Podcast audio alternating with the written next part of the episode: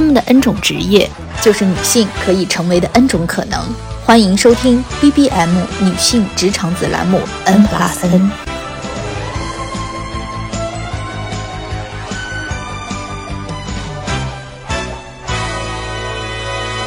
Hello，听众朋友们，大家好，欢迎收听我们的播客节目 BBM Bye Bye Mom，我是主播大金，我是主播戴安。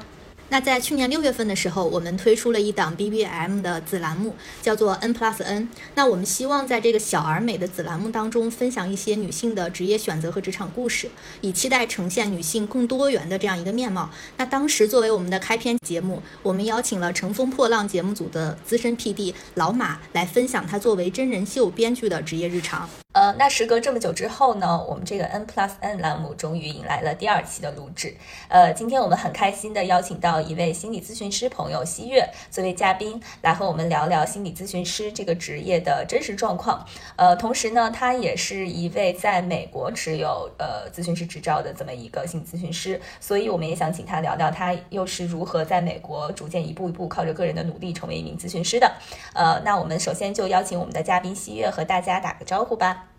Hello，大家好，我是西月，感谢大金和大安的邀请。好的，那西月其实。我跟西月我们认识就是知道彼此很久了，然后因为我们都在湾区生活嘛，就湾区其实这边大家都知道，主流的是就比较是 tech 行业的人多，然后西月是比较少有的，就是不做 tech 行业，然后一直坚持就是自己就是专业的这么一个人。然后我对他的故事就一直蛮好奇的。然后前段时间就是他也终于拿到执照之后，我们就说有机会的话，我们可以又约一次聊天，然后我们聊一聊，就是就是你是怎么成为心理咨询师的。就其实我都不太知道，你可以先介绍一下你自己吗？比如说你最初你本科就是学这个专业的吗？还是对对。那你当初是怎么上大学的时候是就为什么会选择这个专业呢？呃，其实选专业的时候其实没有脑子里没有一个非常清晰的印象，但因为我父母都在大学工作，我父母两个人都是学哲学的，所以说。心理学其实后来我学了也才知道，心理学有点像是哲学的一个，就是下面的一个学科嘛。后来发展出来，通过哲学发展出来的一个学科，其实是他们两个给我建议的。然后，那你就四年学下来之后，因为很多人就本科之后就转专业了，但是你就觉得这个方向你还蛮喜欢的，就一直深耕在这个领域了，是吗？可以这么说，我是在大三，呃，大三我们有一个机会是可以选一个方向嘛，是。呃，应用心理学还是基础心理学？那基础心理学是偏向做实验，然后搞科研的那个那个方向，但是我选的是应用。那。呃，大概有那么几个，可能就是要要么是人力资源，要么是心理咨询，要么是一些可能帮企业设计一些什么呃组织行为学的东西。那我比较感兴趣的是心理咨询，就就选了这个方向。哦，那你还真的是就是蛮多年的训练的，这个跟我的印象当中也比较符合。就我感觉心理咨询是一个比较注重专业背景的这么一个行业，就是好像没法靠自学然后转行的这么一个专业。我觉得在在国内来说，其实现在自学转。行是一个蛮常见的现象，但在在美国可能因为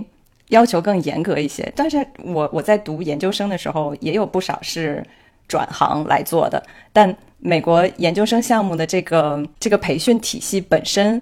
挺长的，所以就给你了一个机会去去积累这么多的经验啊，去深耕一下在这个行业里面。那你刚才聊到美国的那个心理教育培训的那个过程，它它是几年呢？是比较一般的 master 是一年半到两年，你们是更长吗？呃，我读的这个 master 是三年，我们是前两年主要是在上课，然后最后一年是一边实习一边上课。那西月，你可以大概跟我们介绍一下，就是你从呃，比方说本科那个时候接受了哪些训练，然后到研究生，特别是到了美国的呃这个呃心理学的这个硕士的训练体系当中的接受哪些训练？就是国内和美国的这种心理学的专业教育，在你感受下来有什么差异吗？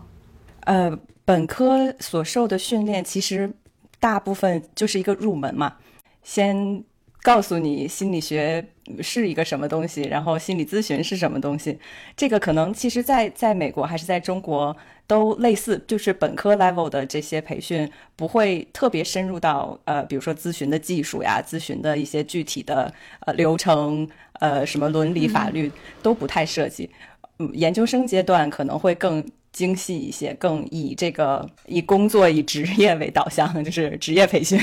呃，所以就是你刚才提到了你的最后一年 master 是呃，基本上是在做实习嘛。那这个实习机会是你当时项目里面所包含的，还是呃，比方说你自己去找，还是老师会帮你推荐？这个实习，嗯。学校会，我我觉得是学校有呃刻意的想要模仿你真实找工作的那个那个状态，有请一些就是当地的这些机构，呃或者是一些私人的诊所来学校，我们是搞了一个小型的那种招聘会。然后大家是有一个机会，也是双选，就有点类似国国内的那种高校的那个双选会。对，有有机会跟这些机构招人的机构去聊一下，但就是这一年的一个呃，也不算合同吧，就也是自愿的，就是一年为期一年的这个实习。嗯，当然也，我觉得美国可能就是比较的灵活吧。你如果自己说在外面我找了一个实习的地方，那学校也会同意的，各种渠道都可以，有点这种感觉。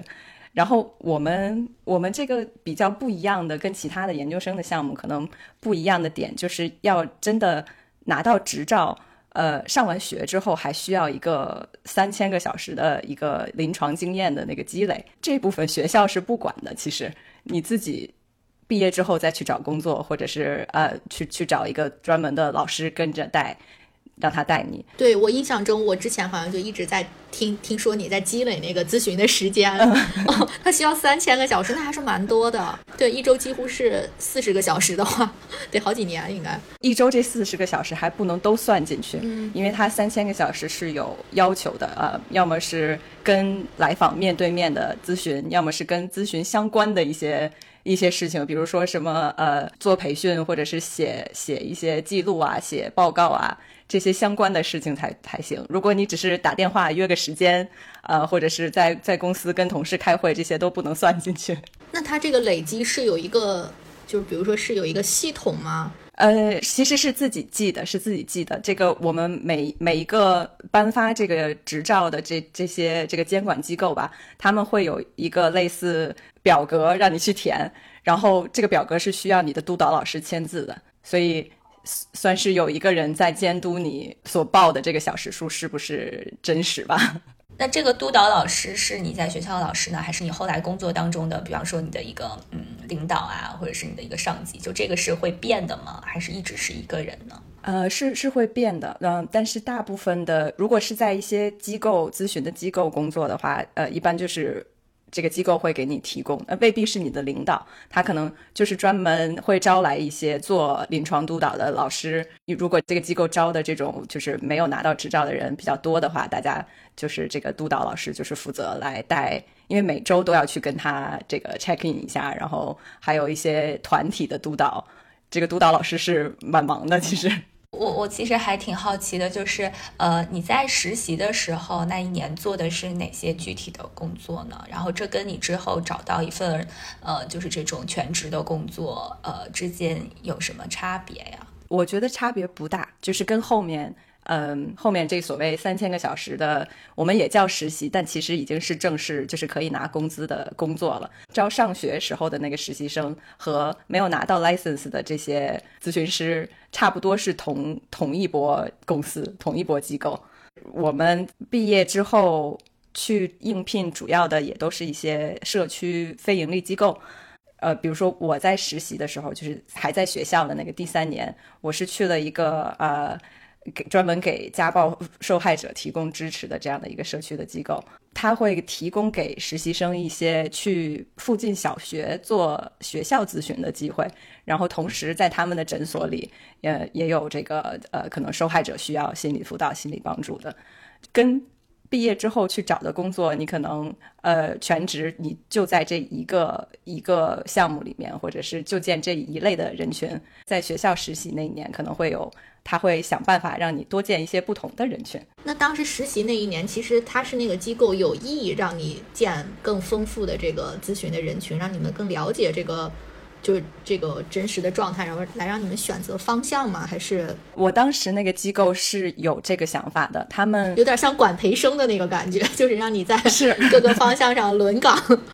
是是这个意思，是这个意思。很很多很多机构都会采取这样的方式。我当时在的那个机构，因为呃，家暴受害者通常创伤比较深的话，症状会对实习生来说会有一些严重。那也怕我们可能 handle 不了那么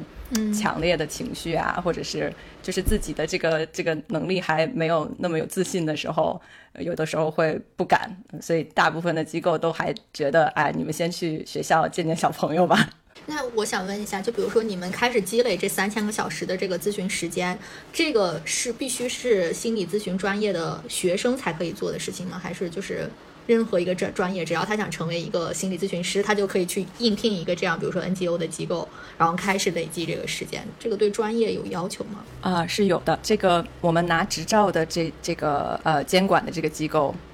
呃，在加州，它是它叫做呃，它叫 BBS，跟你们 们频道的名字好像，对，它是对，它的全称应该是 Board of Behavioral Science，下面管着好几种不同的执照。呃，我的这个执照是叫婚姻家庭治疗师，但他们其实就是名字名字不一样，还有社工和呃另外一个叫临床咨询师。好像叫职业临床咨询师，这三个执照法律规定可以做的事情其实是一样的，嗯，呃，只不过名字叫的不一样。在这个网站上，他们 BBS 的这个网站上都会有写规定好你要拿执照的一些先决的条件。首先就是必须要有多少个学分的这个 Master Level 的学历，然后在三千小时是下一条。那你再去想要提交这三千小时给他这个 Board 的时候。就已经要有证明你上完那前面那多少个学分了，所以说，如果你只是说我要去积累小时数，没有前面那个学历，都拿不到积累小时数的那个那个 registration 的那个号码，就就等于你积累的也没有意义嘛，报不到这个这个监管机构这里去。那那他这个其实他这么规定，肯定是有它的科学性在里面的。Call back 我们之前说的 就是这是一个对专业要专业背景要求蛮高的一个专业。因为就是我们开始这个聊天之前，我跟大安我们私下碰那个提纲的时候，我们就在说，感觉心理咨询师这个职业，因为这两年特别火嘛，就很多公众号啊，然后很多综艺节目都会有这样子的就观察员，就这样身份的观察员来参与。公众包括我们周围，我周围其实都有一些阿姨，她在自学一些课程。我看她在朋友圈会发一些什么什么心理的课程，说她可以开始心理咨询了。所以就感觉这个 title 在就这个职业现在在国内好像是大家都蛮熟悉的。但是其实我们细想的时候，就觉得好像周围真的去心理咨询过的人又不是那么多，就感觉它是一个又熟悉又陌生的这么一个一个职业。所以，我们今天就是可以跟你好好的聊一聊，就是通过这么多年的训练，就是成为一个合格的这样的一个心理咨询师，到底就是培，就是你觉得是培养了哪一些技能才能成为这样的一个就是心理咨询师？就因为我我听到你刚才说你们会学一些什么心理咨询的技技巧，是有这方面的一些说法。是有的，是有的。怎么说这个这个事情？我觉得，呃，你你说到觉得他既熟悉 又陌生，这其实跟跟中美这个培训的差异是有关系的。我我觉得在美国，现在咨询师是处在一个供不应求的状态，但国内有可能所谓的就是咨询师的这个这个数量很多，它听起来好像供已经大于求了。我我就是我，当然我也是道听途说，或者说从网上知道的一些信息。很多心理咨询这个专业毕业的研究生找不到工作，就毕业之后一定要去找一个非咨询类的工作才能养活自己。所以这个这个现象，我觉得在美国和在国内确实是有不一样的。那在美国的这个项目里面，学习是一个挺成体系的一个课程的设置，呃，从。一开始，他我们可能会学一些基本的，呃，人际沟通或者是这种 interview 的技巧，如何更好的倾听，如何更好的共情，呃，你在回应对方的时候，挑出来哪一些话来去回应他，或者说去重复他说的话当中的哪些有用的信息，能够尽尽量的去帮他增加一些自己对对自己情绪的认知啊，增加一些对自己的理解。呃，这是可能最基本的课程，然后后面两三年会更多的介入一些呃具体的流派或者说具体的治疗方法，那这就是我说的可能呃技术的那个那个方面，因为心理学是一个怎么说蛮年轻的一个一个学科，呃，发展也才一百来年，从弗洛伊德开始嘛，然后这个呃还处在一个大家百家争鸣的一个状态，有非常。非常多的人都发表过自己的意见，认为心理疾病或者是这些这些障碍，你的情绪上的障碍是因为什么造成的？不同的流派对这个对这个问题是有不同的回答的。所以我们在上学的时候，我这个项目是是一个比较综合的，我们心理动力学、人本和呃认知行为都稍微有所涉猎。我知道有一些项目可能就是专门学认知行为，就是所谓的 CBT。在美国，这个现在是比较主流的。那我们就会后面这两三年，就是你自己感兴趣的一个这个方向，你可以多修几门课，或者说，比如说你对伴侣咨询或者是家庭咨询感兴趣，你就多修几门这个方向的课。最后一年实习的时候，就是实习的同时，还会有一个老师，每周大家一起来讨论讨论，然后每周讲一讲自己的这个感受啊、感悟啊，共同进步一下。所以，相当于你们的那个项目是一个，并没有很严苛的说你归属于哪一个流派。对对，这是这是在美国，我觉得比较嗯比较常见的一个一个做法。最近这些年也有研究表明，就是其实心理咨询、心理治疗，呃，真正有效的不是流派和流派之间的这个这个差距，就是可能呃用不同流派的这个治疗的方式，最后出来的。效果是类似的，没有显著差异的。研究人员分析之后，可能觉得最有效果的其实是咨询师和来访者的这个安全的这个关系，或者说你本身的这个呃共情的能力呀，呃，这个这个来访愿意付出的一些努力啊，这些因素比流派更重要一些。所以，美国我觉得我所见到的大部分同行都是一个比较。整合的用用各种方式去去咨询的这么一个 style。哎，其实我有一点不太理解哈，因为我我我想象中的那个心理咨询师的这个画面，应该就是在一个房间里面，然后大家在一个桌子面前就是聊天的这种感觉。那它不同的流派，它是在聊天的技巧上会有不同吗？还是说它会有一些什么给你的解决方案上的一些不同呢？我我感觉不就是大家都是在说话吗？就是我我帮你剖析这个问题的角度是不一样的。你这个说到点子上了，就是因为这些不同的流派在回答人为什么会有心理问题这个问题，回答这这件事情上是有区别的。那你在真的跟来访工作的过程当中，你跟他讲的话就会不一样，你引导他去去想的事情也会不一样。比如说，大家比较熟悉精神分析。就是他会更多的引导你去发掘自己跟原生家庭的那个关系是怎样影响你后来自己的这个工作生活的，或者说社交生活。那 CBT 认知行为完全不考虑你以前发生过什么事情，嗯，我们就是来分析你现在产生的这个情绪是由哪些想法造成的，呃，或者反过来说，你现在的情绪又怎样影响了你的想法？那这个想法又是怎样？呃，去引导你的行为的，呃，分析清楚了这个之后，怎样去改变自己的想法，来来去呃，让让你的情绪得到一个疏导，或者是指导你下一次不要做出同样不理智的行为，这两个就有蛮明显的、蛮明显的区别的。那我们确实对心理咨询了解的太少了，我感觉听你这样说完之后，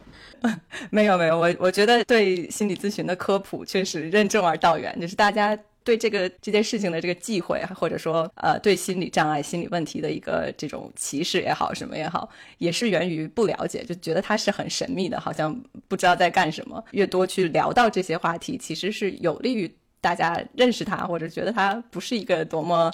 多么神道的事情。嗯，因为其实刚才大金也提到了，就是说我们好像觉得身边真正进行过心理咨询的人其实是很少的，但是我觉得我们都。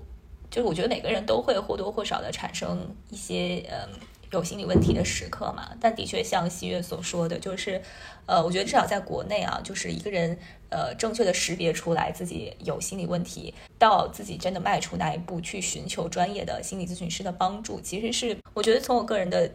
经验或者心理状态来讲的话，还是挺需要勇气的。就是可能是因为总觉得好像。这是一个病，或者这是一个不正常的事情，就去找心理咨询师进行咨询，就好像是承认自己自己有自己无法克服的那种问题，就是自己是一个软弱的人，或者是怎样。就是大家可能确实在这一方面是呃需要被科普，或者需要更多的这种被讲述说这是一个非常自然的事情，然后去寻求一个专业的帮助，也是一个非常非常正确的一种选择吧。我觉得，哎，这这个，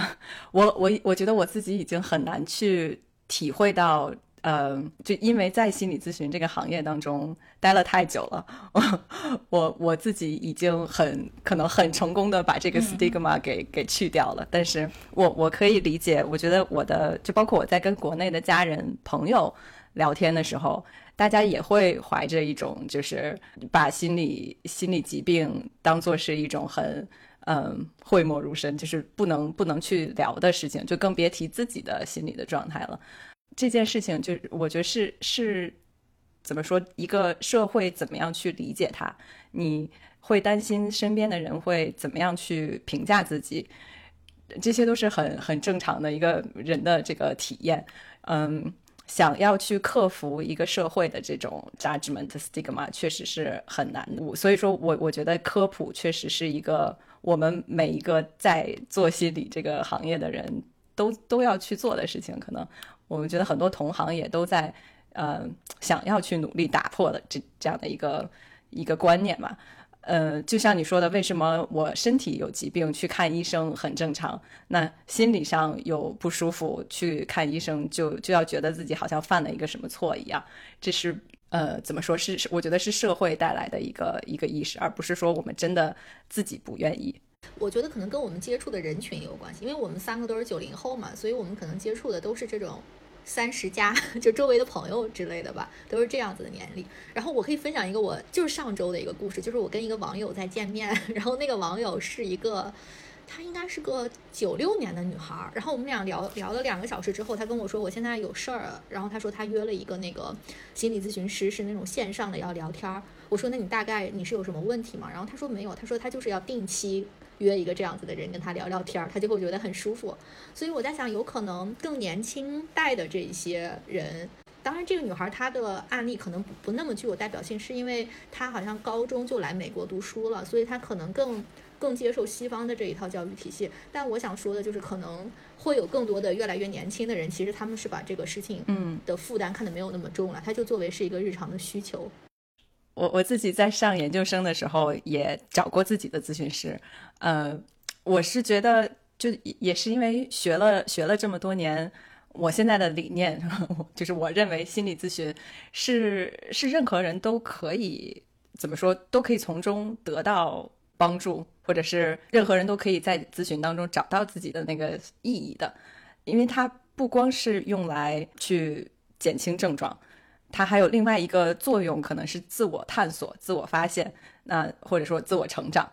在一个非常给自己一个一个专门的一个空间和时间去想自己的人生，想自己以后的呃想要走的路啊，或者是职业的发展。比如说我在研究生时候，我可能我的困惑就是将来的发展，嗯，我我当时并没有说很明显的感觉到自己有任何。呃，焦虑啊，或者是抑郁的症状，它也没有到一个可能真的影响我的生活或者是学习的状态，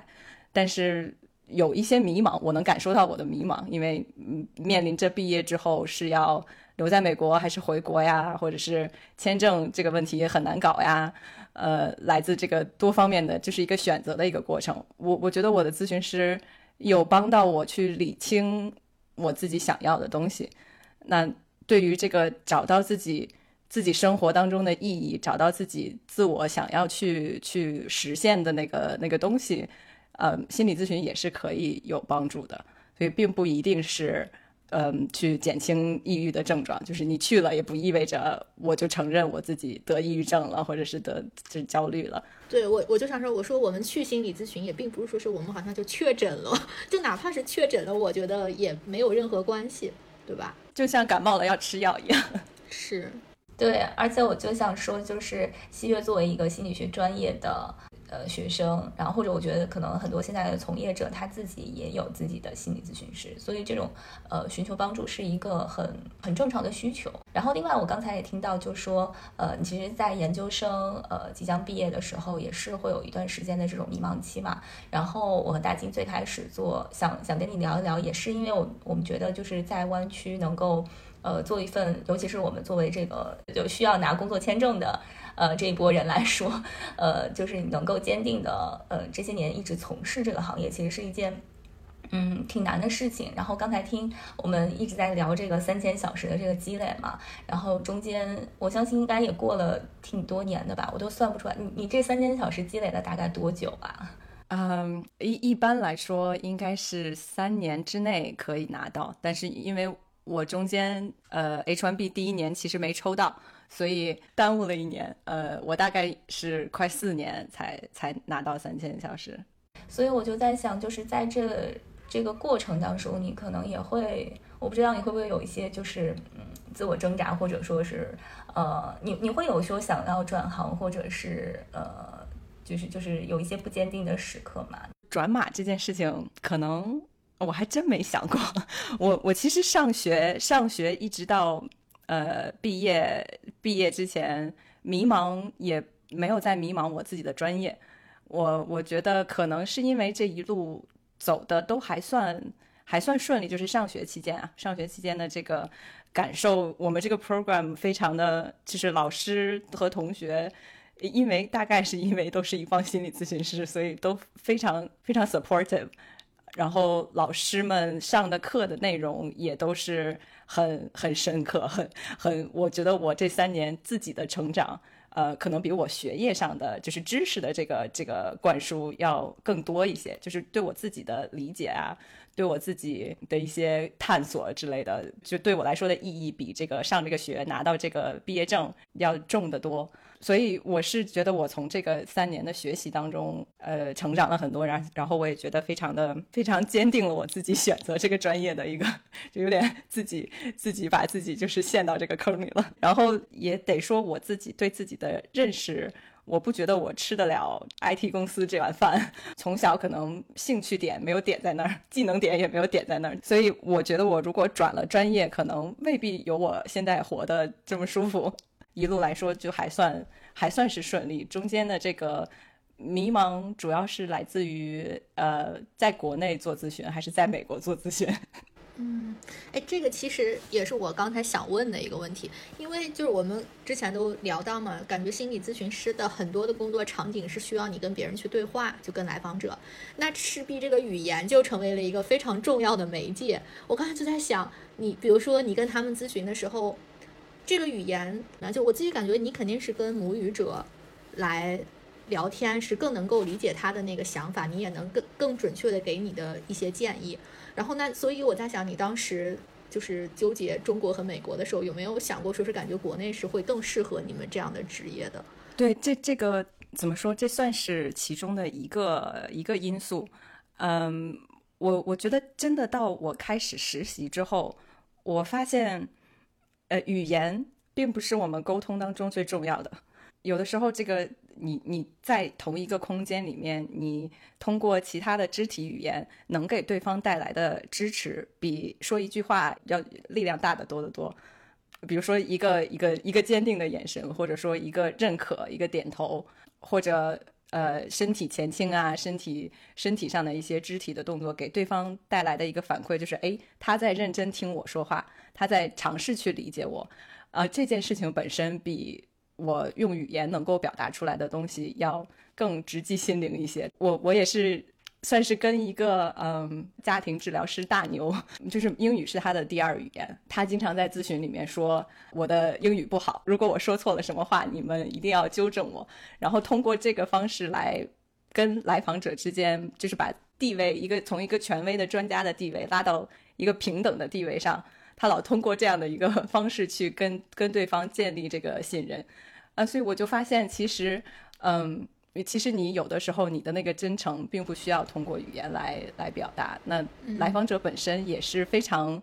他们他们对语言的这个，就是你的口音呐，或者是你用词不标准，是非常包容的。就算有的时候真的没有办法去描述描述的很准确的话。他也会再问一个问题，那你通过其他的一个方式去表述，完全不会影响真正的咨询的那个那个流程。我我们这个职业其实它不是一个去教育别人的一个一个职业，所以其实大部分的时间，嗯，是想要想要让来访者自己去表达的，所以倾听比我们自己的表达更重要。就其实刚才西月提到的一个场景，我觉得也是大家对心理咨询师的一个，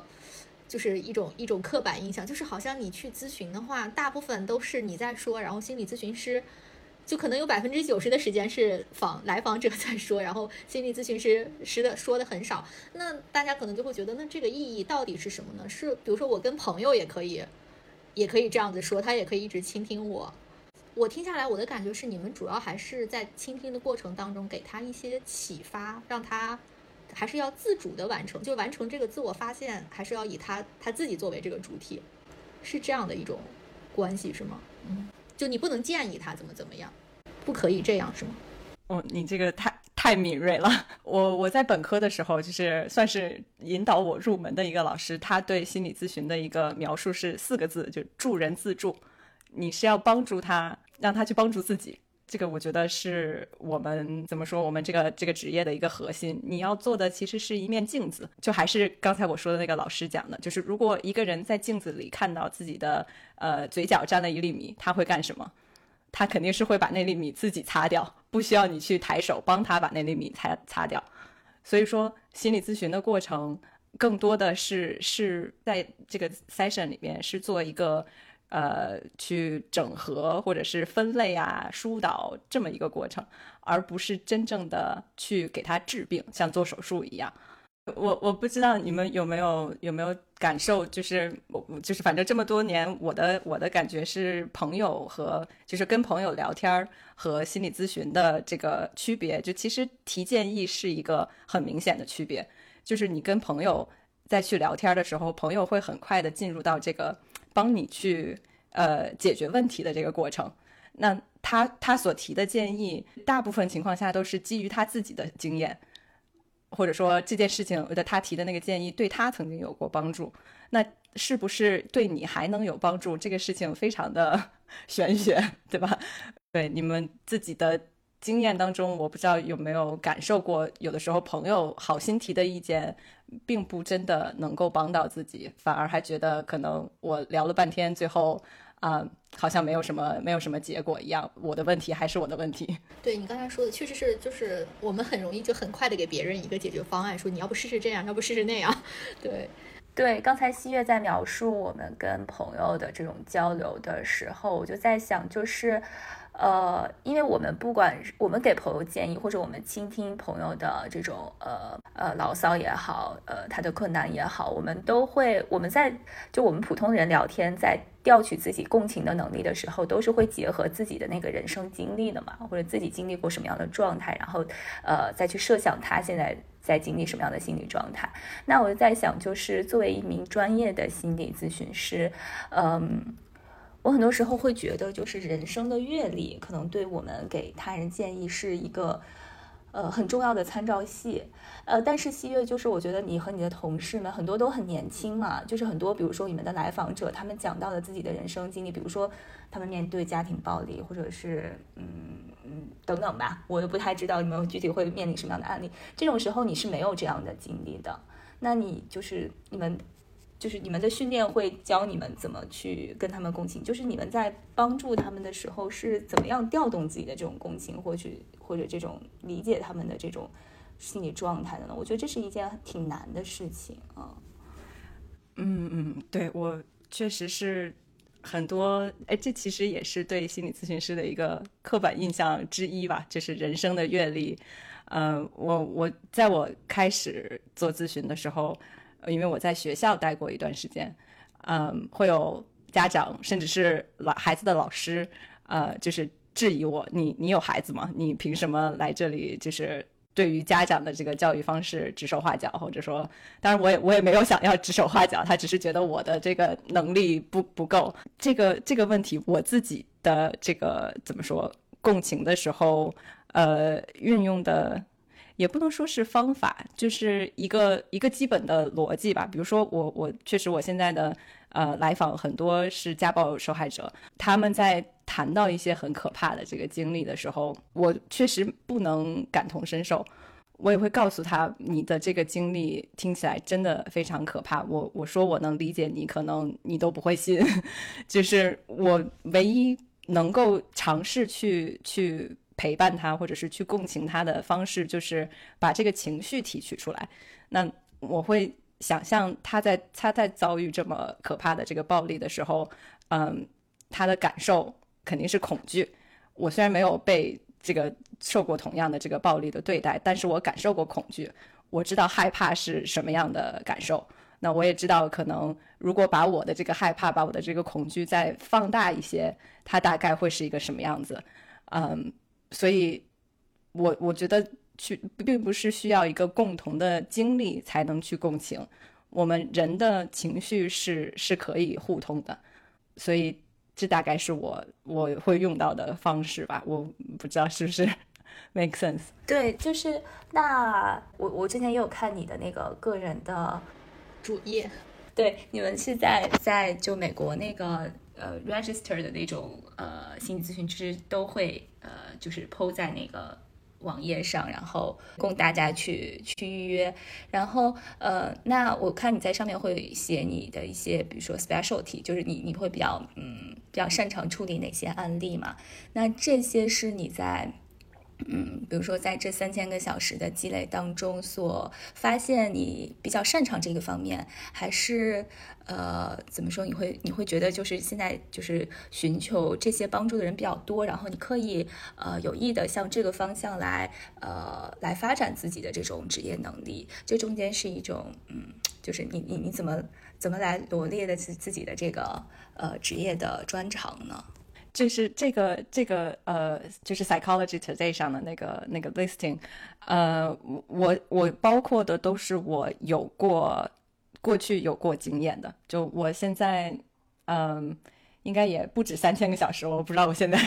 从业多少小时了。呃，曾经曾经见过的来访者的类型，呃，或者是处理过的问题，就是他们他们可能寻求咨询的一个主要想想要寻求帮助的这个这个问题，或或者是我我参加过的培训，大概就是这样子。就是说，我们想要就作为一个咨询师，想要去往什么样的发方向发展，是。是自己哎，有有一定的选择的权利的。比如说，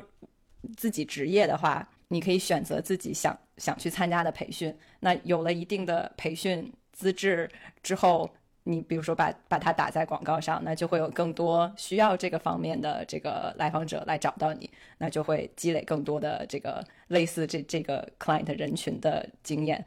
这这也是我觉得心理咨询师这个这个职业比较。呃，对我来说有意思的地方，我其实有感觉自己，呃，随着我人生的这个发展，我人生阶段一步一步的这个这个往前推移，我会关注不同人群、不同年龄段的这个或者不同人生阶段的人的这个心理的需求。比如说，我我现在就非常想学这个跟就是产后抑郁相关的，因为我自己打算可能想要生孩子，所以我就想，哎，我就非常好奇这个人生阶段。哦，我就可以再去进修，学学到了之后，嗯，就是用用它来去帮助我的来访者吧，是这样的。他这个也有点像老中医的感觉，就是你对，你自己你自己年龄增长，然后你的经历也在增多，然后你的视视角也也在多元了之后，你你都能接接触的受众是是越来越丰富的。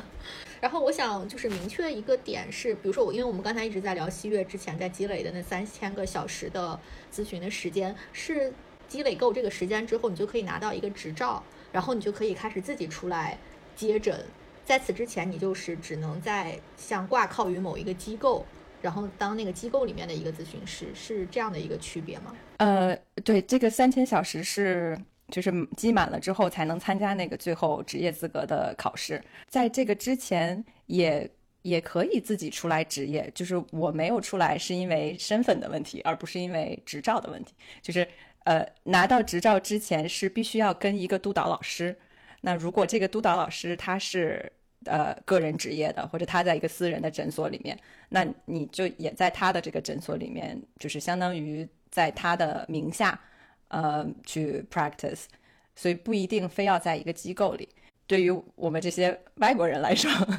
就必须得挂靠在机构，是因为他们给签证。那我们可以试着梳理一下，你在美国成为一个心理咨询师的路径是：你首先要是有一个心理心理咨询，你你们这个系是叫这心理系，应该怎么叫这个全称？我我们是叫 counseling psychology，就是心理咨询的意思。哦，就是心理咨询系的一个 master 的学位，然后你才可以去积累，就才有效积累这三千个小时的心理咨询的经验。然后在这个过程当中，你可以是自己咨询，也可以在一个机构里面，然后之后才可以参加那个执照的考试，通过了之后就可以拿到一个执照。那有了执照之后，意味着就是认证了，就相当于是一个合格的合格的心理咨询师啊。在美国比比合格更高一级，就是合法了。那之前都，那我之前 不合法吗？之前是是督导师，他是一个合法职业的，你是在他名下的，那没有一个自己独立职业的这个合法的资格。就是你你拿到执照之后，你就不再需要这个督导师了。对对对，就不再需要他他来负责任了。就是美国的这个呃法律监管，就对对咨询这个行业的法律监管还是相当的相当严格的。那这个时候开始，你就可以成为别人的督导师了，你就可以开始带学生了，是吗？要拿到执照两年之后才能带学生。哦，明白了。哇，那那这个路径其实我们梳理的就蛮清楚的了，可以给给有好奇的一些听众朋友作为一个参考，就大概是这样子的一个路径。拿到执执照之后，还每两年要审核一次，就是看你有没有一些事，就是什么咨询事故之类的吗？没有，就是有一些呃继续教育要要提交这个学分，你就是证明你有一直在呃学习，然后还要学习，比如说更新的一些伦理啊、法律啊这些，呃，就是每每两年都要证明你有在按照按照法律要求在职业。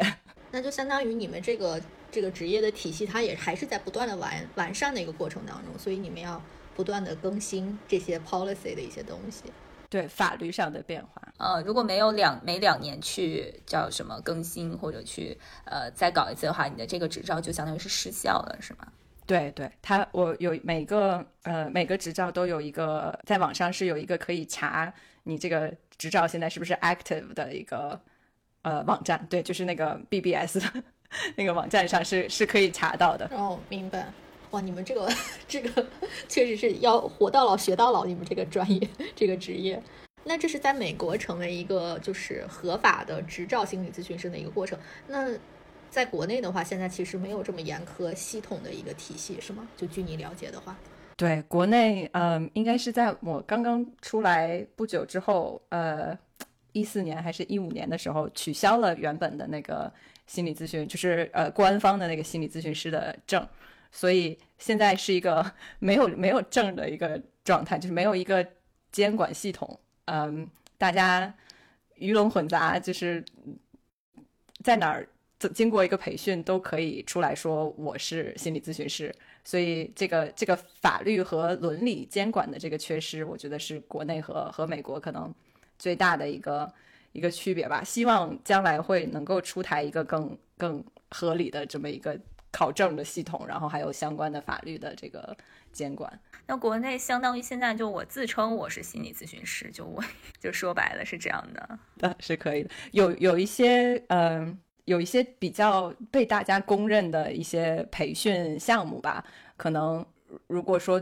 就他现在完全是。嗯，怎么说是市场在选择？就是你，你要这个作为消费者，作为来访者，自己要去为自己负责任，你要自己去看他的资质是什么样，然后经过了几年的培训，有没有一个呃督导老师啊，或者是呃呃一个一个正经的比较系统性的一个经历。然后再去决定这个咨询师是不是一个可信的，就是那我觉得对于普通人来说还是蛮难的，就是那我自己要去做心理咨询，我还得做一番背调，然后自己再学一下这。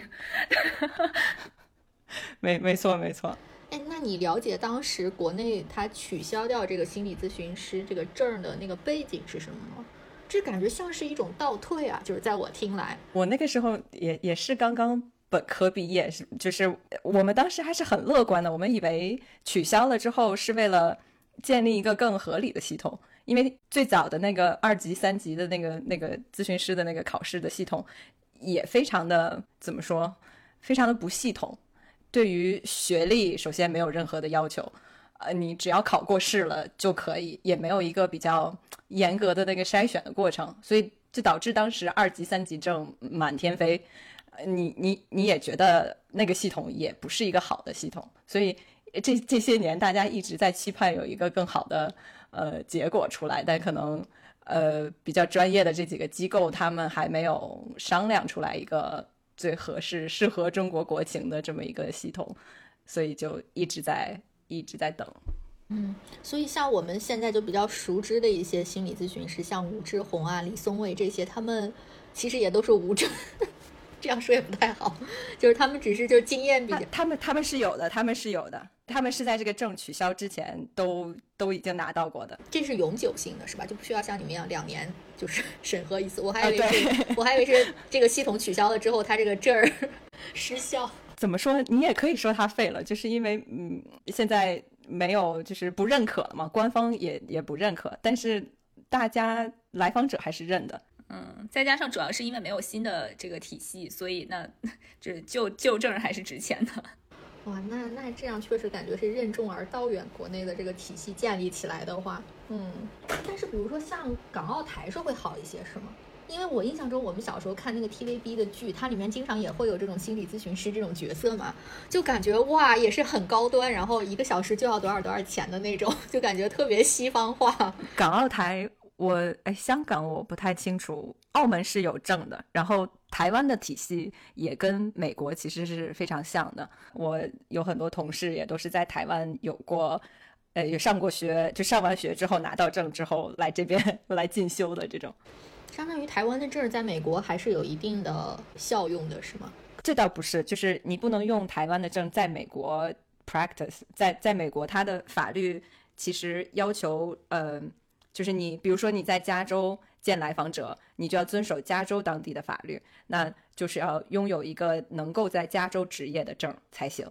相当于你们这个证还需要根据你在不同的州来进行不同的申请。对对对，是在美国是不不通用的，有点像那边的这边的那个什么教师资格证，我看他们也是，就是哪个州认证的。教师证是的，是的，就是如果像像我现在像我现在拿到加州的证之后，如果想去就是想去在别的州再拿一个的话，还算嗯不是那么复杂，可能就是补一个这个法律伦理的考试什么之类的，就大概率就可以转过去了。嗯，明白了。哎，那我们我在整个聊天的过程当中，我一直听到你在说你们的这个法律伦理，就是这个具体是指一些什么呢？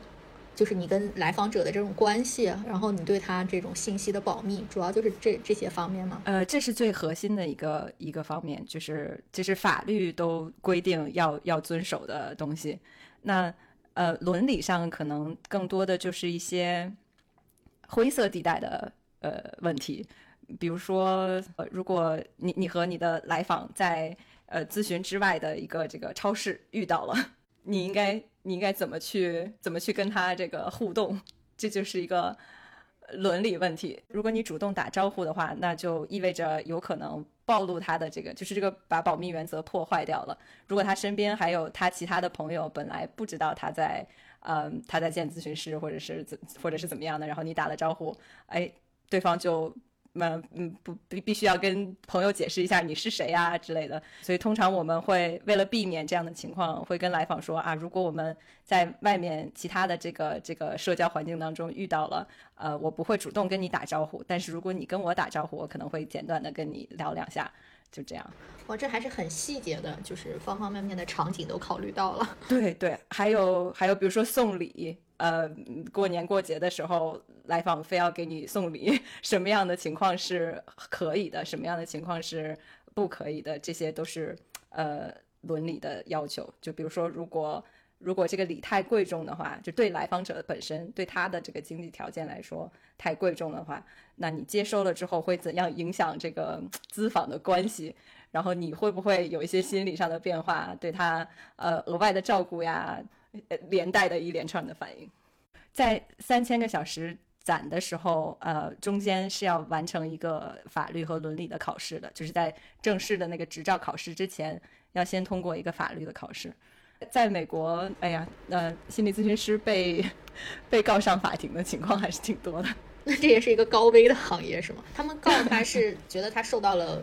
隐私的侵犯吗？还是？什么样的情况都有。我觉得可能比较比较常见的，一般应该是造成了一些损失吧，比如说来访自杀了，然后他的家属觉得咨询师没有尽到责呀，或者是一个人伤害了其他人，呃，然后然后这个咨询师就是有可能你在咨询当中他有透露这个相关的计划，然后你要制止他呀之类的，或要报警啊。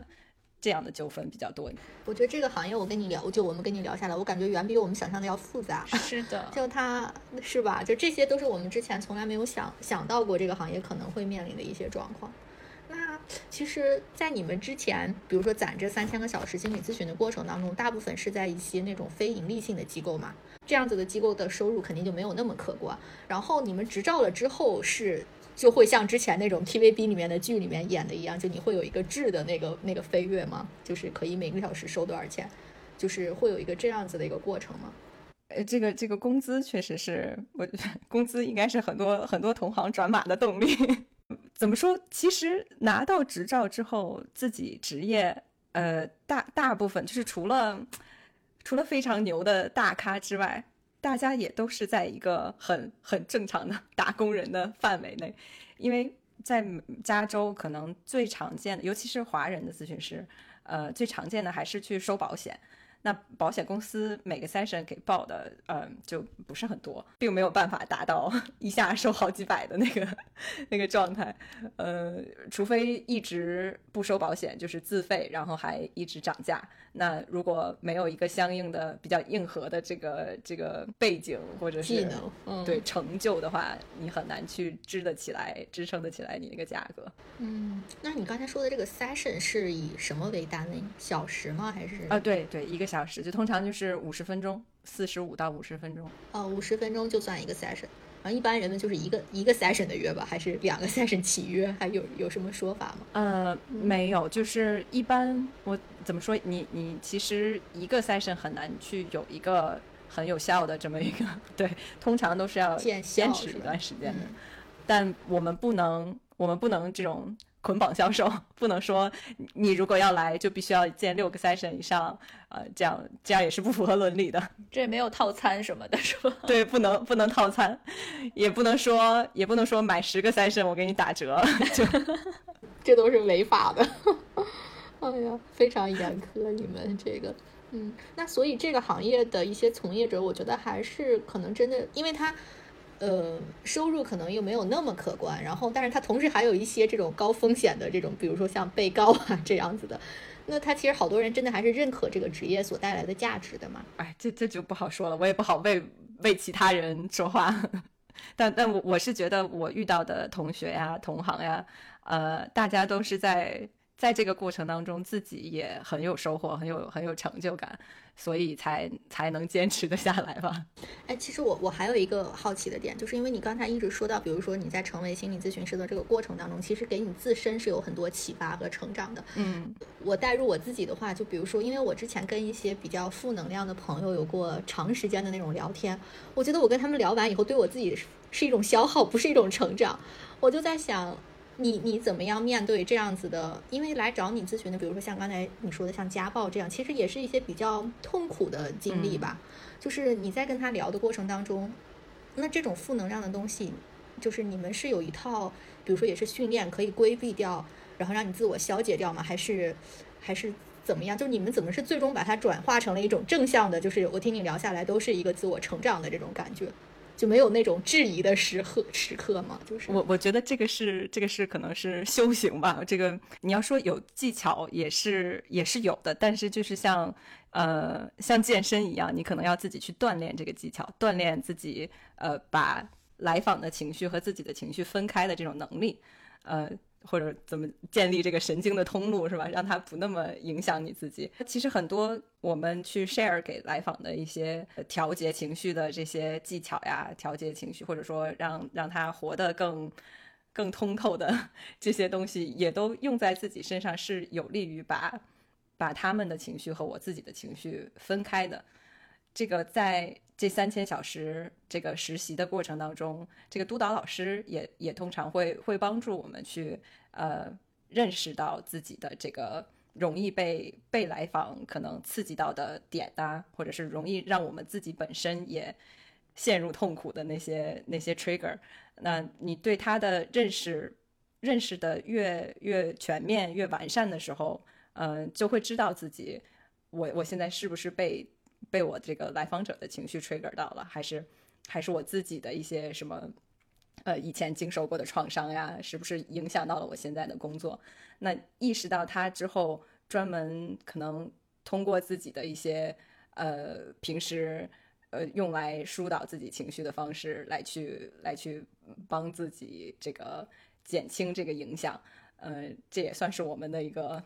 必修课吧，可能。那我还有一点其实挺好奇的哈，就是你们作为专业的这种心理咨询师，就是如何区分自己的这种职业的状态和自己生活中的状态？就比如说，如果这个时候有一个朋友就是跟你闲聊天儿，然后呃说起来自己的一些嗯烦心的事情啊，跟你在真的走进咨询室的时候那个状态，你怎么怎么把它分离开来呢？这个这个问题问的太好了，我觉得可能我我自己也有意识到，呃，最近，呃，会有一些，会有一些，可能也是因为我最近刚刚开始独立职业，然后呃，朋也会就是有更多的人，哎，就是想起来，哎，你是个咨询师，但我我觉得我的这个角色的切换，嗯。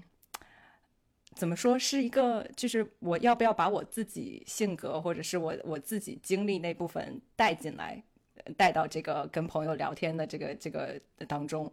比如说我在上班的时候，嗯，我不会我不会跟来访去讲我自己的经历，但是跟朋友聊天的时候，如如果说他真的是处在一个比较困惑的状态，我可能更多的会去通过我自己的经历来跟他。分享，就而不是说，呃，用一些就咨咨询的技术啊，或者是呃，很努力的把自己摘出来，从这个对话当中摘出来，用一个比较客观、比较逻逻辑性强的方式去跟他对话。我可能会更更情绪化一点，更更有自己的一些想法、自己的观点一点。嗯，但是怎么切换，我其实也没有想清楚。我觉得有的时候。是是模糊的，嗯，还是自己要多去反思，多去呃呃思考，要要就是也是建立一个这种像像像锻炼一样，把这个肌肉练强一点，把把能跟朋友和跟来访聊天的这个这个模式切换的更清晰一点。那我觉得就是可能像你刚才讲的吧，就是确实是一种修炼。但我就是呃，前两天在，因为我跟大金之前做一期节目是关于那个再见爱人的嘛，然后再见爱人里面那个呃李松蔚老师是作为他们有一期的嘉宾来帮那个三对嘉宾来分析他们的呃情感状态的。他在幕后的时候，其实看到嘉宾们之间的有一些反馈，有一些互动，他自己内心也是有那个崩溃的时候的。而且当时好像跟组的很多导演看到嘉宾之间又发生那样子的争吵的时候，呃，也是很。崩溃的，然后李松蔚老师当时就说说，呃，我觉得我在那个时候我自己也是崩溃的，然后我也帮不了我身边的这帮 PD，然后但是他觉得他当时能做就是让让这帮 PD 也看到说一个心理咨询师在这个时候也崩溃了，所以他们那种崩溃的情绪是很正常的，对，所以我觉得可能就就是你可能再好的心理咨询师也会。就你没有办法苛求自己，就完全把自己的个人情绪或者个人生活跟你那个职业的状态就完全剥离开来吧。对，其实因为我刚才想问你，就是说，呃，你有没有那种觉得自己在这这一段咨询过程中，就是是那种非常无能为力的，就觉得你用尽了自己的 职业的技能，或者你非常倾注感情，然后最后发现这个来访者，你你并帮不了他的时候。我不知道会不会有这样的时刻，但我刚才讲那个李松蔚的那个例子的时候，就是想说，可能就是我们都要接纳自己的这个局限性。嗯，对对对，我我觉得，因为我在非盈利机构工作，我们呃，就我我的来访里面，除了呃家暴受害者，还有一部分是呃低收入的这个人群，他们有的时候呃抑郁的这个症状是是因为嗯，比如说无家可归，或者是这个入不敷出。这个情况有让我有一种卡在那里的感觉，就是我确实，我确实不觉得我可以帮到你，因为有一个非常现实的这个需求没有被满足。那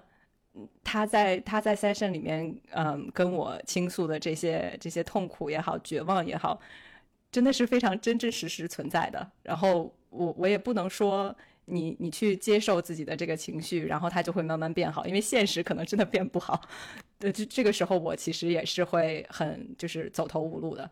呃，有的时候也是要告诉自己，我能做的是有限的。那我我在陪伴他，我在这个跟他一起。度过这个困难的时候，嗯，这这就是我能做到的，就是极限了。那剩下的要不要去找工作，那就是要靠他自己的努力，或者这个是吧？大环境的这个市场有有多不好，都不是我们可以控制的。嗯，就最后真的是回到你说的，认识自己的情绪，接受自己的情绪，也也接受自己的一个局限性。这。我们我们人每一个人的能力都是都是有限的。你说到这一点，其实我也想，我前段时间呃也是听到了另外一个观点吧，就是说呃，尤其是这两年吧，疫情以来的这三年，可能就是心理学。呃，心理咨询好像更受到大家的关注，但是呃，有一种观点就会觉得说，呃，这种对心理咨询的关注是将很多的这种社会结构性的问题，最后，呃，因为你社会没有办法解决这样的问题，然后最后你只能诉诸于，就是很多的很多的结构性的问题，最后你要诉诸于个人的调节来解决，那这种方式其实是，嗯，很多时候是无效的，就是你心理学其实解决不了这么多问题，因为很多问题不是。由你个人的，就是个体的这种，呃，造成的，而是社会更大的一些问题。所以就有一种论点就在说，说如果我们把很多的，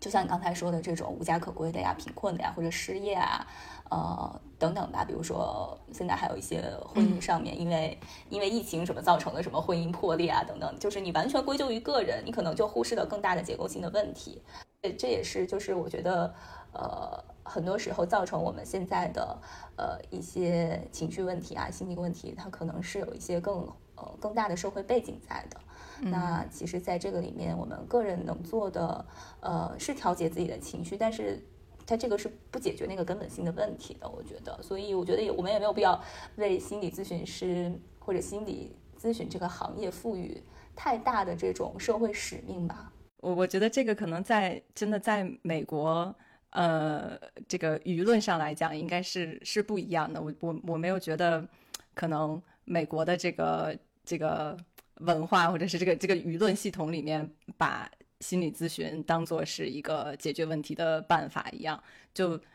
嗯，可能都还是比较比较微观的这个角度，就只是我对我自己的这个这个来访负责，那我就就是尽我的能力去鼓励他或者是陪伴他，嗯，也就够了，就到这儿了。对对对，我觉得是这样的。我是感觉每个职业它其实都有每个职业的局限性嘛。嗯，因为我们刚才可能聊了很多，就是心理咨询师的这个作为职业的意义，又又落地的看了一下，它其实也有一些它解决不了的问题，还是需要我们自身去，或者是社会去做更多的这种这种努力，或者是重塑的。那我们聊聊聊聊那个，因为我的感受是，是不是心理咨询师里面也是女性偏多，还是这是我的一个嗯。这不是刻板印象，这是这是真实的数据。我还专门去查了一下数据啊，在在美国，心理咨询师百分之七十五是女性，比我想象的还高。对，而且这还已经是在最近十年，嗯，感觉已已经掉下来一点了。可能十年前百分之八十是女性，所以现在现在的男性咨询师也在慢慢的增多，队伍在壮大。那我想问一下，比如说你们的受访者里面呢，也是女性会居多吗？这倒不一定。至少差距没有呃咨询师的这个男女比例的 差距这么大，我觉得这在在我个人的这个经验当中，因为我跟我一起在一个呃就是朋辈督导的一个小组，有一个男咨询师，他跟我分享过，他说他感觉他自己的这个性别确实在我在招来访者的这个 这个这个事情上有一些障碍，我从来没有遇到过对方因为我是女性。而说我我就是我不要女性的咨询师，你能不能帮我找一个男性？但在他身上就发生过很多次，就是我不想要男性的咨询师，你帮我找一个女性咨询师，这是我其实没想到的。他是说女性想找女性，男性也想找女性，男性也想找女性，因为女性想找女性，这个我们觉得我们还挺好理解的嘛，嗯，就是有些可能比较私密的事情，男性也想找女性，这个其实我。我我我其实不是特别好 理解，就是是不是因为一个男性更难在另外一个同性面前承认自己的失败或者是困境，就是出于他的这种男性的气质，对吧？我我的猜想也是这样，我觉得因为咨询是需要你展示自己的，就可能内心最最柔软。呃，有的时候哈，当然也不是不一定是必须要去触碰到那个最柔软的地方，但至少要要承认你的一些情绪。那确实，在即便是在美国社会吧，对对男性的那个呃性别角色的这个要求，也还是你不能展露出来情绪吧，你要一直就是很 tough、很很厉害的样子。所以在另外一个男性面前，呃，去承认自己有这些感受，我应该还是会有一些需要一些勇气的。那你有？就是我不太清楚你们的那个咨询的现场，就是呃，你会有机会观摩其他咨询师的咨询的过程吗？在培训的时候有可能会有的，那是就是真实的，就是一个咨询的现场，而不是那种就比如说模拟的那种。对，就是会有一些培训是通过那种就是。呃，这叫什么双双面镜？你你在镜子的这一边可以看到，对，就像刑侦剧里面那种，是吧？是的，是的。呃，但前提是一定要经过这个来访者的同意，对，被观摩的这个来访和他的咨询师要提前商量好，呃，就是告诉他我可能有有学生在镜子那边，呃，在在观摩，嗯，还是没没有想象当中的那么常见的。我们的这个培训。我觉得这是培训的障碍之一，就有的时候刚开始的时候，真的不知道应该应该干什么，然后又因为保密协议的这个问题，你没办法去进入到别的咨询师的一个一个咨询当中，嗯，而且很多很多流派也认为，你加入一个一个实习的咨询师去观摩，会影响效果，就是你会打乱这个咨询室里面的这个关系，就变成了一个三角关系。确实，就假如我是一个来访者，那我感觉镜子后面还有一个人在的时候，那我可能那个心态是会发生，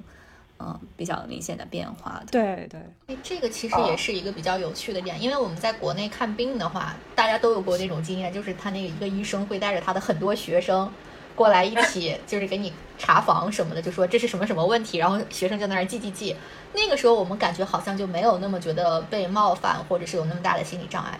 但如果你是可能在聊这些心理问题的时候，你就觉得我对一个人袒露已经很不容易了，我还要再告诉另外一个人。对，这其实咨咨询室里面，嗯，最一开始的一个咨询的步骤就是，呃，建立安全感。你你首先要觉得这个空间，然后你对面的这个人是安全的，才有可能更好的去。就是进入到下一步，发掘你想要想要聊什么，想要去解决什么。如果一开始前面有一堵墙的这个感觉，是吧？有有很多的自我的防御和防卫在，那可能这个咨询也是一个没有效果的咨询。那比如说你刚才说一个 session 是五十五十分钟，是吧？嗯。那大概会有多多长的时间，你就需要用来建立这个安全感呢？这个不好说哎，就是这个安全感的定义也是一个非常主观的。感受吧，你什么什到达什么情况下才是一个足够安全的，也是一个咨询师自己的一个判断，就是临床判断的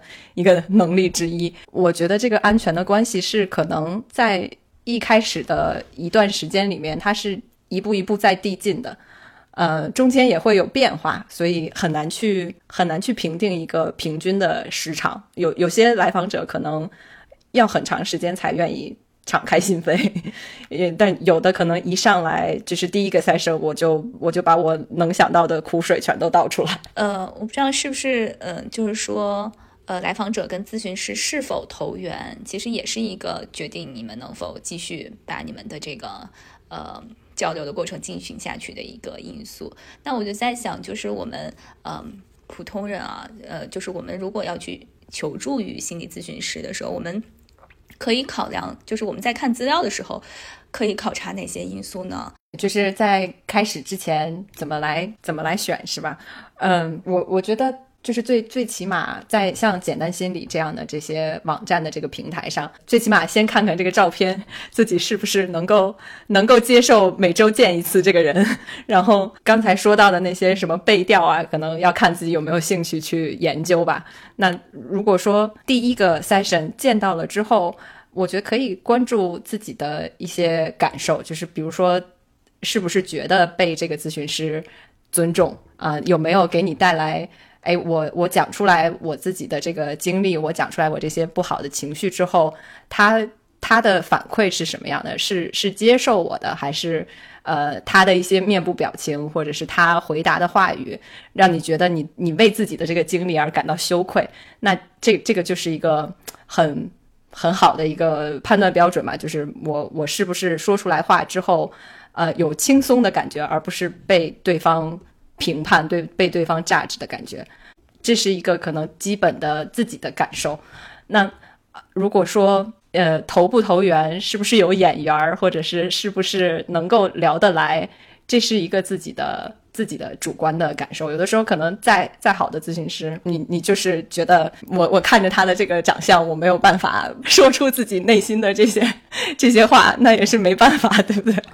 哎，那我又好奇，就是这个事儿有没有这个双向选择？因为我觉得这种投不投缘的这个是一个双方的嘛。就如果咨询师觉得这个人我我不想那个，咨询师可以 say no 吗？我我觉得对我们来说，这个范围应该是更更广的，就是没有那么那么高的一个标准去去要求来访者。我不需要跟他之间有那么的投缘，我也可以帮到他，用我咨询的一些这个治疗的方法，是吧？我我有的时候。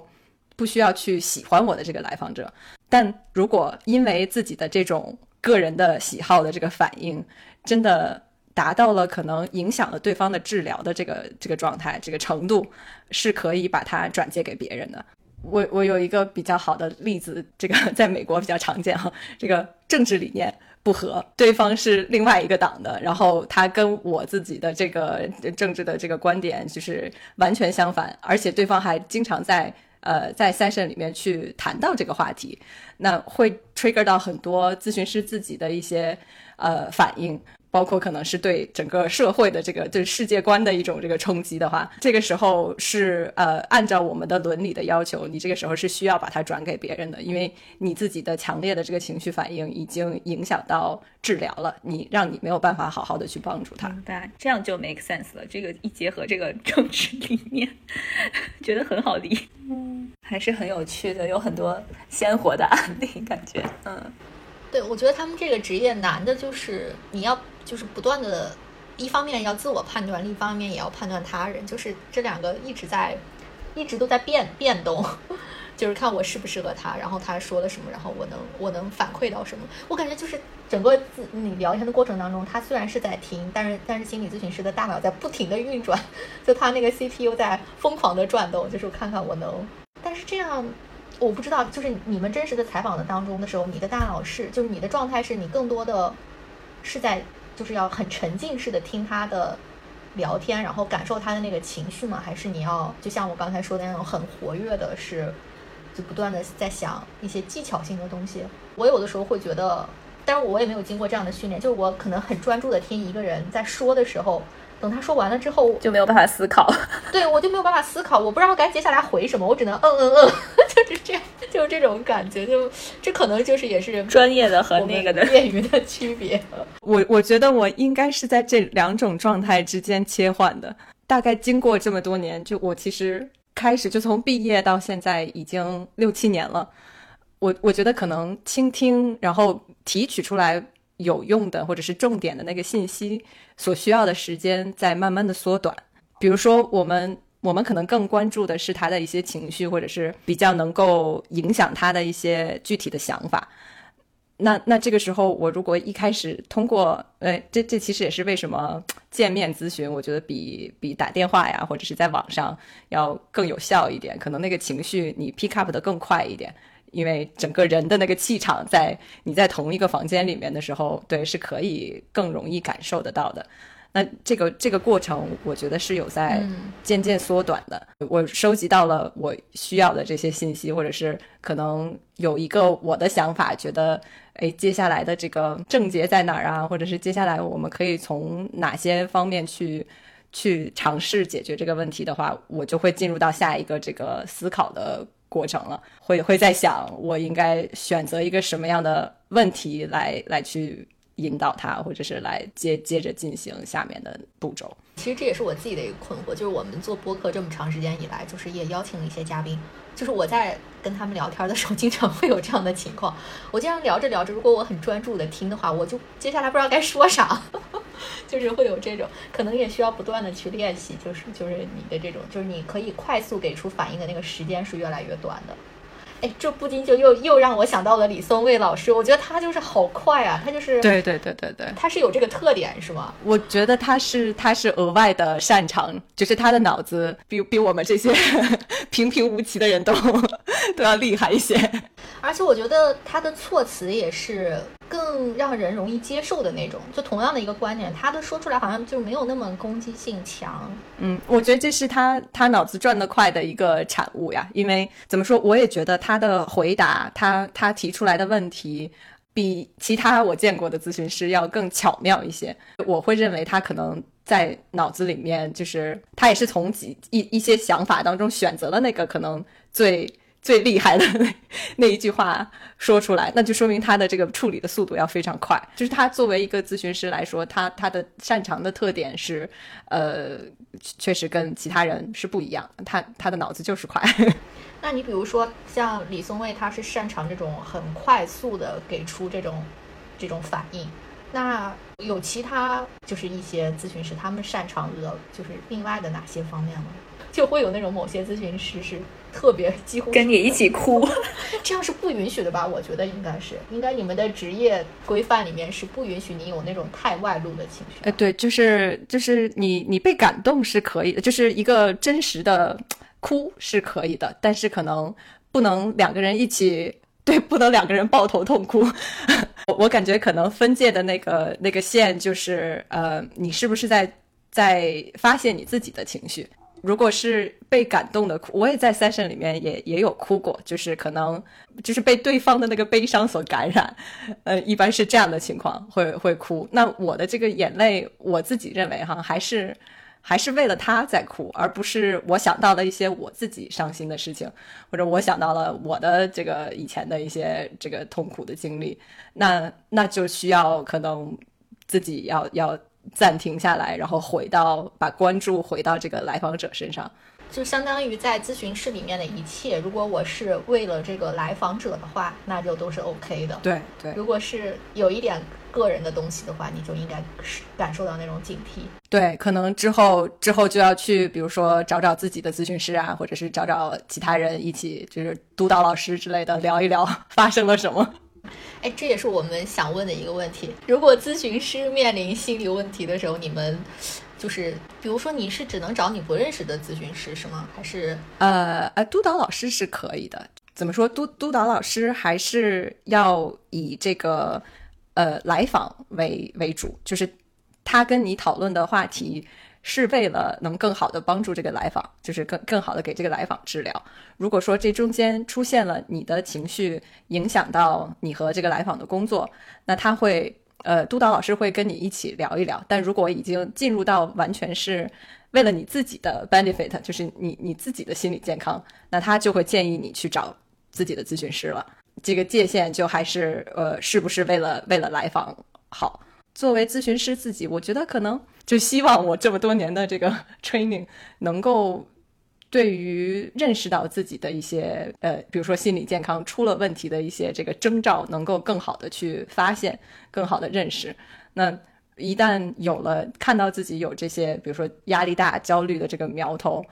会更主动的去去想办法吧。我觉得可能每天，比如说安排出来一些时间，就是我放松，我去我去锻炼。呃，很明确的知道我是在为了我自己的健康，我自己的这个心理状态而去做这个调节，而不是可能呃就是迷迷糊糊迷迷糊糊得过且过，就就就这样一天一天顺着过，那就非常的呃这个这个压力有可能就越来越大嘛。嗯，我明白了，就是你还是希望用你自己的专业知识，能更早的识，就是在更早期的时候识别出这个问题，然后做一些。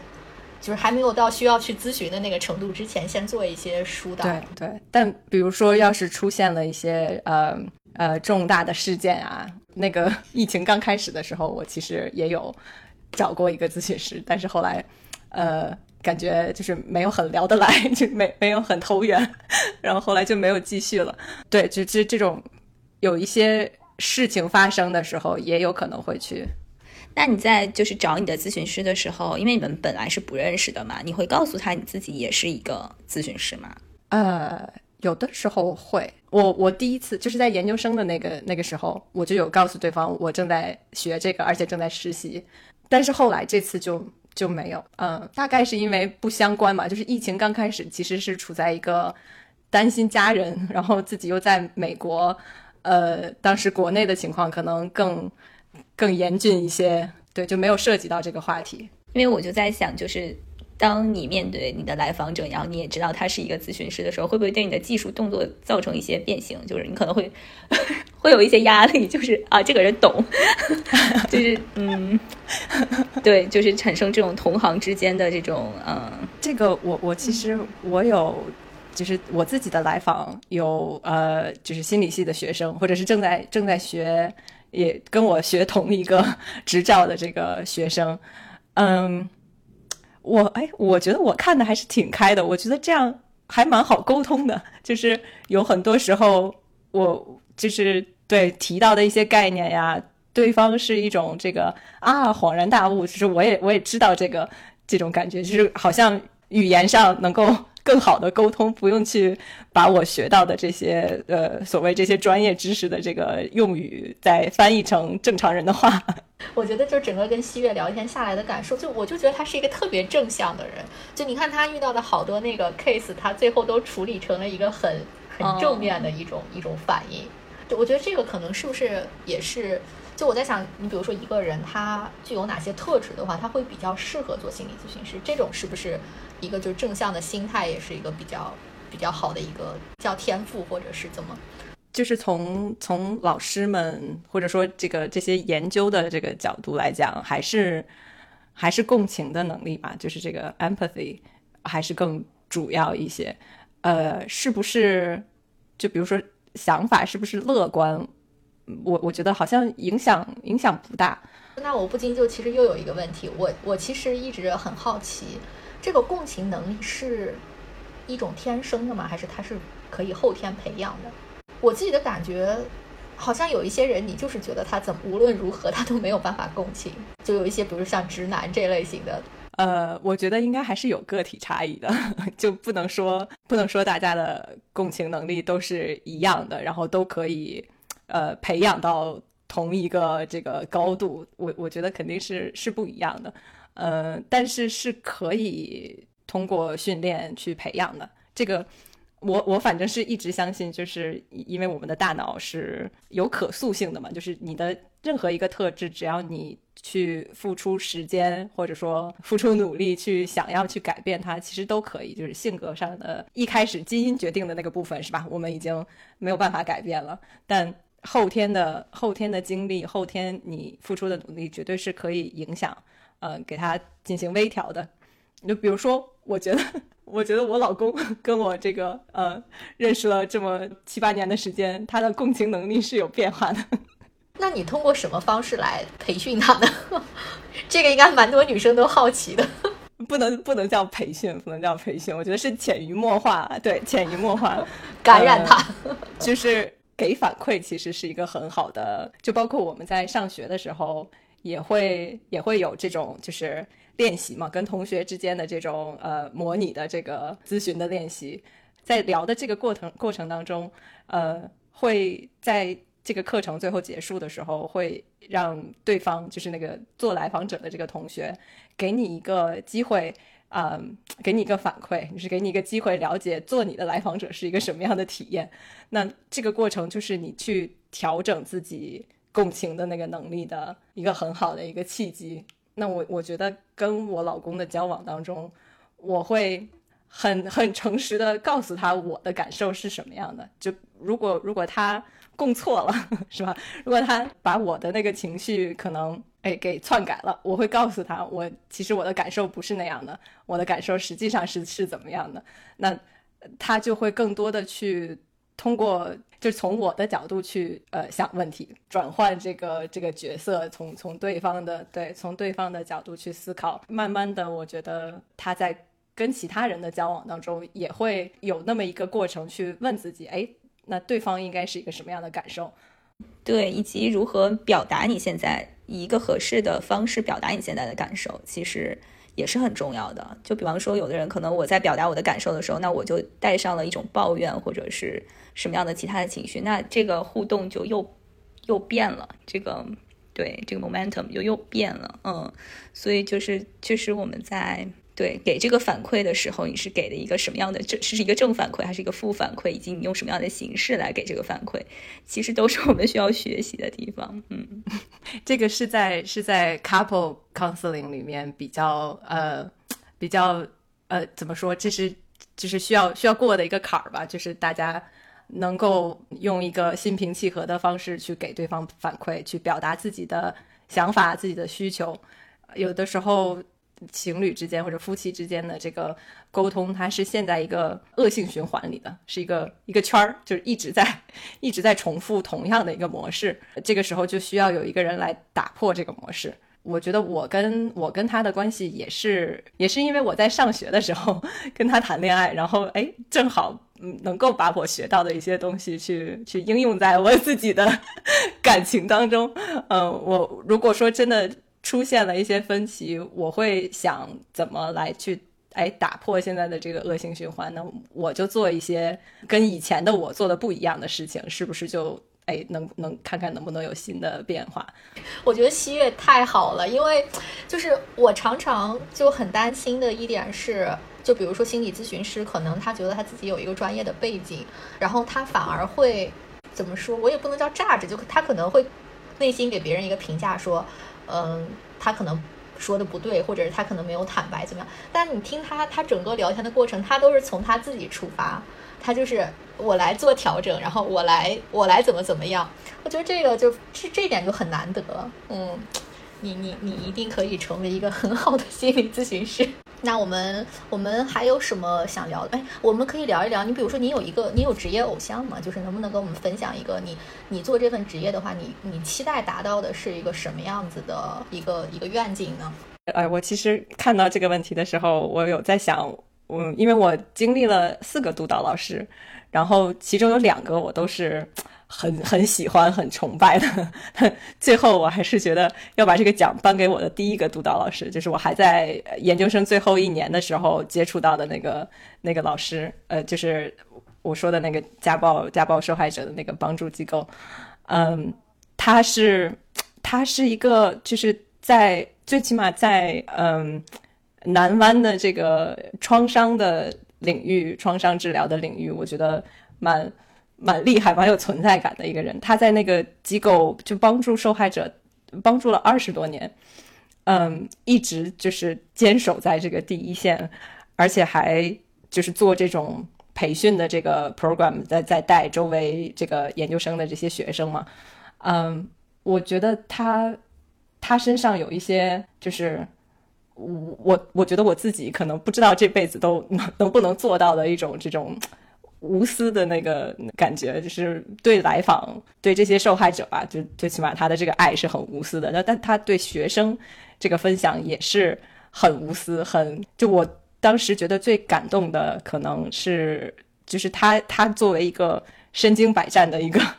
老中医，嗯，他可以把自己把自己放回到这个起跑线上，就是让我的感觉是他在陪着我一起成长。没有一种，就是因为我刚刚其实刚刚连校门都还没出，还在上学，然后见的第一个这个 client 就是又是一个呃受到受到这个性骚扰，就感觉是一个非常非常难去进行的一个话题嘛。然后我我觉得督导老师他给我的一个感受就是他非常能够理解我当时的心情，然后并且用他的方式呃既在这种专业上指导了我，然后又又鼓励了我从那种就是。imposter syndrome 里面走出来，就是觉得自己，呃，不能够胜任的那种感觉，就是慢慢从那个里面出来。我觉得他他对于新手咨询师的支持，还有他对他对这个这个创伤 survivor 的这个这个支持，这两点都是我非常想要去学习的吧。我我最近其实也在想，我拿到 license 之后。想要去做的一件事情就是，嗯，去去帮助来美国读心理咨询的这些留学生啊，当然也未必是留学生，也有人可能已经在这儿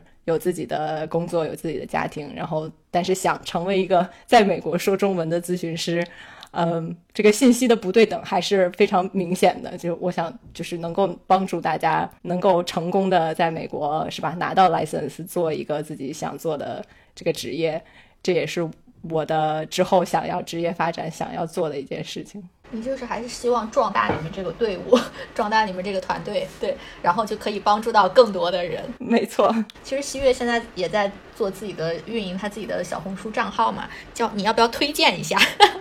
呃，我的小红书叫呃咨询师西月，就是西月就是拼音，对，然后。我们可以放一张截图，到时候在我们的 show notes 好的，好的，就是欢迎大家多多关注。对，嗯，就是跟西月整个两个小时聊下来的一个整体的感觉，就是跟他聊天特别的舒服。虽然他是一个被采访者，但是也让我 感觉到了一种就是呃很想听你讲话的那种感觉。我觉得这可能也是你长期在这个职业当中训练的一种能力，可能也是你自己 personality 的一部分，让我们对这个职业也。揭开了很多神秘的面纱嘛，嗯，非常感谢喜悦，谢谢谢谢。那我们这期节目就这样愉快的结束了。然后大家如果有什么问题的话，可以给我们留言，也可以去喜悦的小红书账号上给他留言。对，就希望通过这期节目，大家能对心理咨询师，尤其是如何你在美国可以成为一个执执拿执照的这种心理咨询师，有一些了解吧。嗯。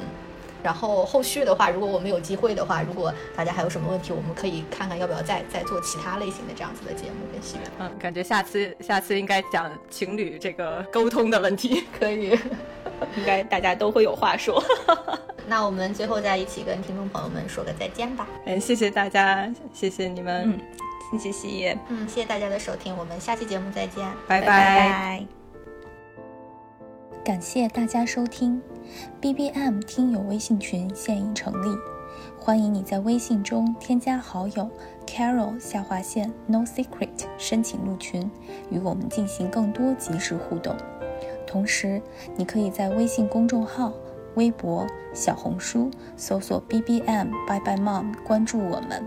还可以在苹果播客、小宇宙等泛用型客户端以及喜马拉雅、网易云音乐等平台订阅我们的节目。如果你喜欢我们的节目，别忘了给我们好评或点赞，或是在微信公众号下方点击喜欢作者给我们打赏。